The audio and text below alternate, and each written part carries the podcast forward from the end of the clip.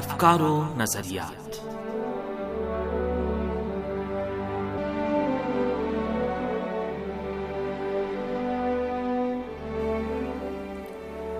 عزیز سامعین، پروگرام افکار و نظریات کے ساتھ حاضر ہیں. مریم زہرا کا سلام قبول کیجیے. سامعین، اس پروگرام میں ہم قرہ باغ کے بحران نیز آذربائیجان کے بعض میڈیا اور شخصیات کی جانب سے قرہ باغ پر قبضے کا فلسطین پر قبضے کے مسئلے سے موازنہ کیے جانے کا جائزہ لیں گے. امید ہے کہ یہ پروگرام بھی آپ سب کی توجہ کا باعث بنے گا.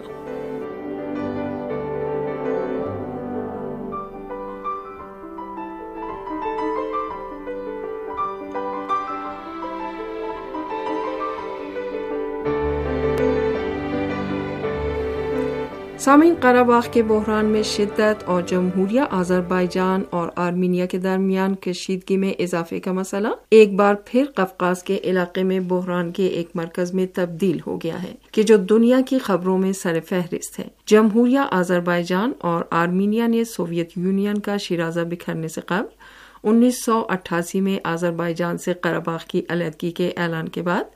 اس علاقے کے مسئلے پر جنگ شروع کی، اور یہ جنگ سوویت یونین کا شیرازہ بکھرنے کے بعد بھی جاری رہی، یہاں تک کہ مئی 1993 میں یورپی سلامتی و تعاون تنظیم کے منسک گروپ اور اقوام متحدہ کی جدت عمل سے جنگ بندی کا اعلان عمل میں آیا. اس جنگ بندی پر نگرانی اور قرہ باغ تنازع کے حل ہونے تک مذاکرات جاری رہنے کے لیے قرہ باغ کے معاملے پر یورپی سلامتی و تعاون تنظیم کے دائرے میں منسک گروپ سے موسوم OSCE منسک گروپ تشکیل پایا. امریکہ، روس اور فرانس اس گروپ کی مشترکہ قیادت کر رہے ہیں، اور Belarus, Germany, Italy, Portugal, Holland, Sweden, Finland, ترکی اور اسی طرح آرمینیا اور آذربائیجان اس گروپ کے رکن ممالک ہیں. اس زمانے کے بعد سے اگرچہ قرہ باغ میں جنگ بندی قائم رہی، تاہم جھڑپوں کا سلسلہ بھی جاری رہا. قرہ باغ کے آرمانی باشندوں نے پہاڑی قرہ باغ کے اطراف کے علاقوں کا کنٹرول حاصل کر کے اور جمہوریہ آذربائیجان کے علاقے میں بفر زون کے طور پر آس پاس کے 7 علاقوں پر قبضہ کر کے جمہوریہ آذربائیجان کا تقریباً 5واں حصہ اپنے قبضے میں کر لیا. قرہ باغ اور اس کے اطراف کے 7 علاقوں میں سکونت پذیر سینکڑوں آذری باشندے بے گھر ہو گئے اور اس علاقے کو ترک کر دیا، لیکن قرہ باغ پر قبضے اور اس مسئلے کے حل کی کیفیت کے بارے میں مختلف نظریات پیش کیے جا چکے ہیں. انہی میں سے ایک نظریہ یہ ہے کہ بعض نے قرہ باغ پر قبضے کا موازنہ فلسطین پر قبضے سے کیا ہے، اور وہ قرہ باغ کی آزادی کے لیے اسلامی ملکوں کی حمایت کے خواہاں ہیں. بلا شبہ قرہ باغ پر قبضہ خواہ کسی بھی عنوان سے ہو، فلسطین پر قبضے کی مانند قابل مذمت ہے، اور غاصب عناصر کو ان مقبوضہ علاقوں کو آزاد کر دینا چاہیے. لیکن فلسطین پر قبضے اور دیگر سرزمینوں جیسے قرہ باغ اور یا کشمیر پر قبضے کے درمیان فرق ہے. فلسطین کو نہ صرف مسلمانوں کے درمیان بلکہ دیگر ادیان الہی کے درمیان بھی مقدس جانا جاتا ہے. حضرت محمد صلی اللہ علیہ وآلہ وسلم مبعوث برسالت ہونے کے 13 سال بعد تک بیت المقدس میں مسجد الاقصیٰ کی طرف رخ کر کے نماز پڑھتے تھے، اور پھر حکم خدا سے مسلمانوں کا قبلہ کعبہ قرار پایا. اس بنا پر بیت المقدس ہمیشہ سے مسلمانوں کے نزدیک ایک خاص مقام و منزلت کا حامل رہا ہے.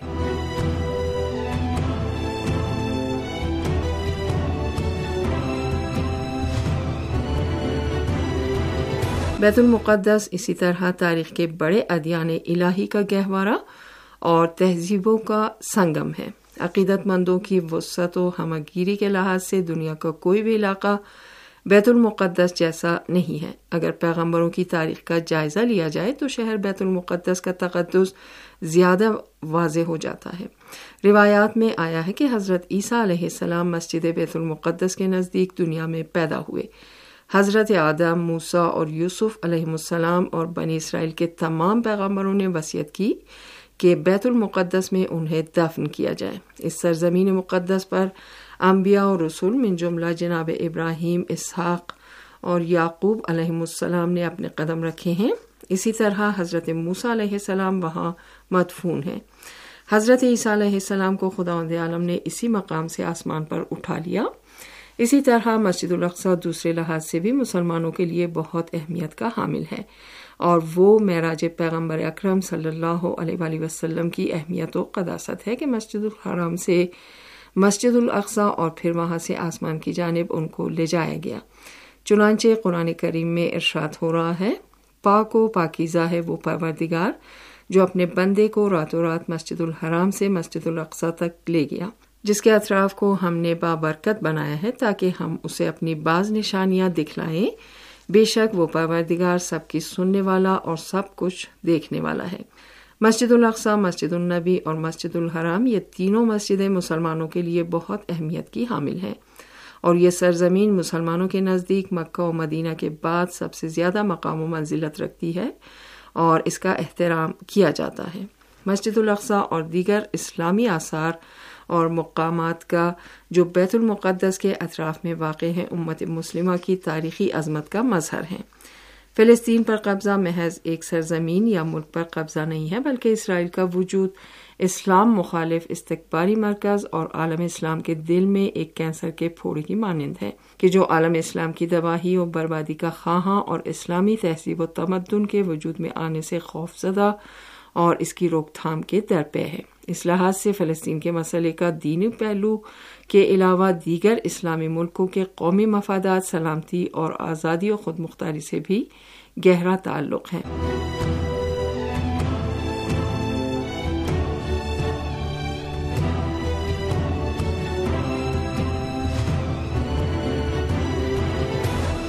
سامعین، بعض افراد کے جو آذربائیجان کے میڈیا میں فلسطین پر قبضے کا قرہ باغ پر قبضے سے موازنہ کر رہے ہیں، وہ اس نقطے کی جانب متوجہ نہیں ہیں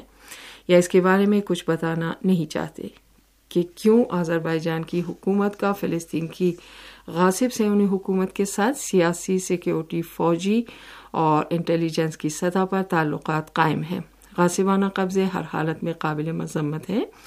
خواہ وہ فلسطین ہو یا قرہ باغ۔ ہم فلسطین پر قبضے کا موازنہ قرہ باغ پر قبضے سے نہیں کر سکتے۔ جمہوریہ آذربائیجان غاصب اسرائیل کے ساتھ کہ جو 1000 کلومیٹر دور ہے، اس کے غاصبانہ ماہیت سے چشم پوشی کر کے اسٹریٹجک روابط برقرار کیے ہوئے ہیں، لیکن وہ ایران کے ساتھ آرمینیا کے معمول کے روابط پر کہ جو ایک پڑوسی ملک ہے، غیر منطقی اعتراض کرتا ہے۔ حالانکہ اسرائیل اور آرمینیا کے درمیان اہم فرق یہ ہے کہ صہیونی حکومت بنیادی طور پر ایک غاصب حکومت ہے اور اس نے فلسطینیوں کی اور مسلمانوں کی ایک مقدس سرزمین پر قبضہ کیا ہوا ہے، لیکن آرمینیا نے ایک پڑوسی ملک کی زمین کے کچھ حصے پر قبضہ کیا ہے کہ جس کے بارے میں گزشتہ 30 برسوں سے مذاکرات جاری ہیں، اور اس مقبوضہ سرزمین کو حوالے کیے جانے کے طریقہ کار پر غور و خوض ہو رہا ہے، تاہم ابھی تک یہ مذاکرات نتیجہ بخش ثابت نہیں ہو سکے ہیں۔ اس مسئلے کے علاوہ ایک بات یہ بھی ہے کہ آرمینیا اور عالم اسلام کے درمیان کوئی ذاتی خصومت یا دشمنی نہیں ہے، اور اگر جمہوریہ آذربائیجان کی زمینوں پر قبضے کا مسئلہ آرمینیا کے توسط سے حل ہو جائے تو پھر بنیادی طور پر ان دو ملکوں کے درمیان دشمنی کا کوئی محرک اور سبب باقی نہیں رہے گا، اور عالم اسلام اور اسلامی جمہوریہ ایران بھی اس بحران کے بالواسطہ اور بیکار نتائج سے نجات پا جائے گا۔ لیکن قرہ باغ پر قبضے کے مسئلے کے برخلاف کہ جو باکو اور ایروان کے درمیان سمجھوتے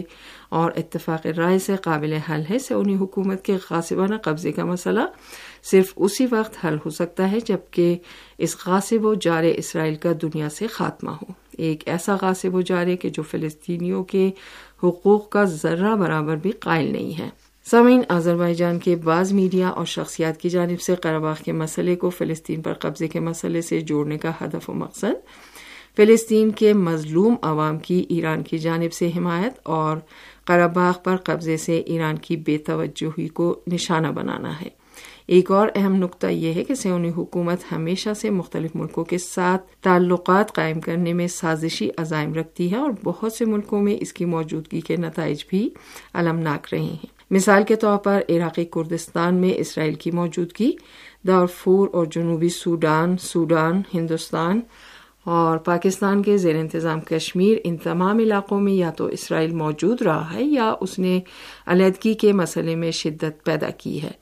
یا پھر اس کا وجود ایک بڑے اسلامی ملک سوڈان کی تقسیم پر منتج ہوا ہے۔ قفقاز کے علاقے میں بھی اسرائیل نے تعاون اور فوجی اور سیکیورٹی شعبے میں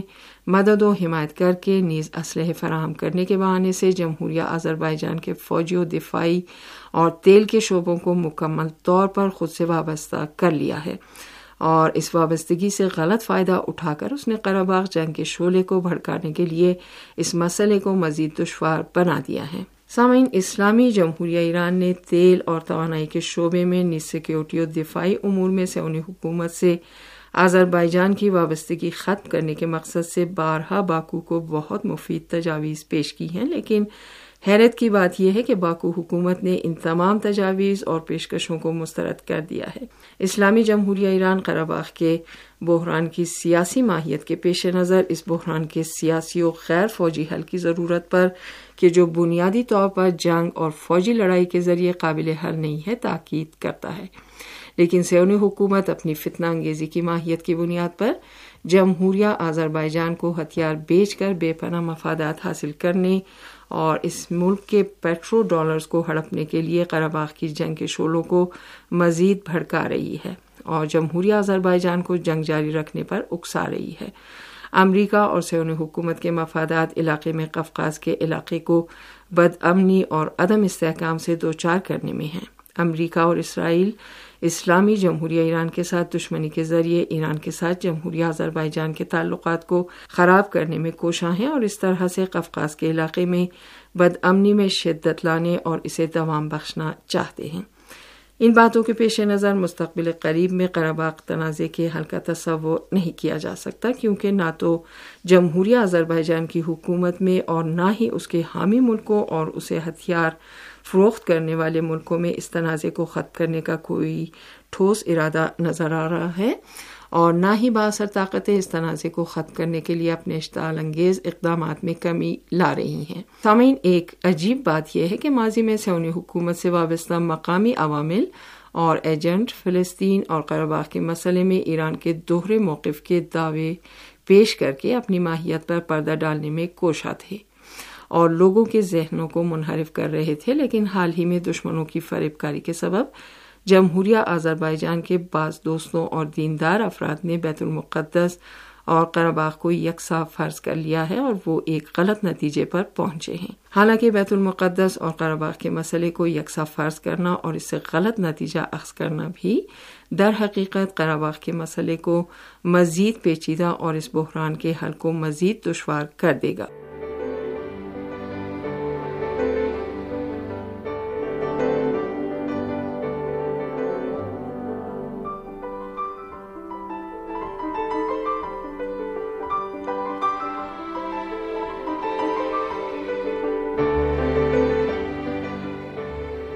سامعین، اسی کے ساتھ ہی اس پروگرام کا وقت اب یہیں پر اپنے اختتام کو پہنچتا ہے۔ ہمیں اجازت دیجیے، خدا حافظ۔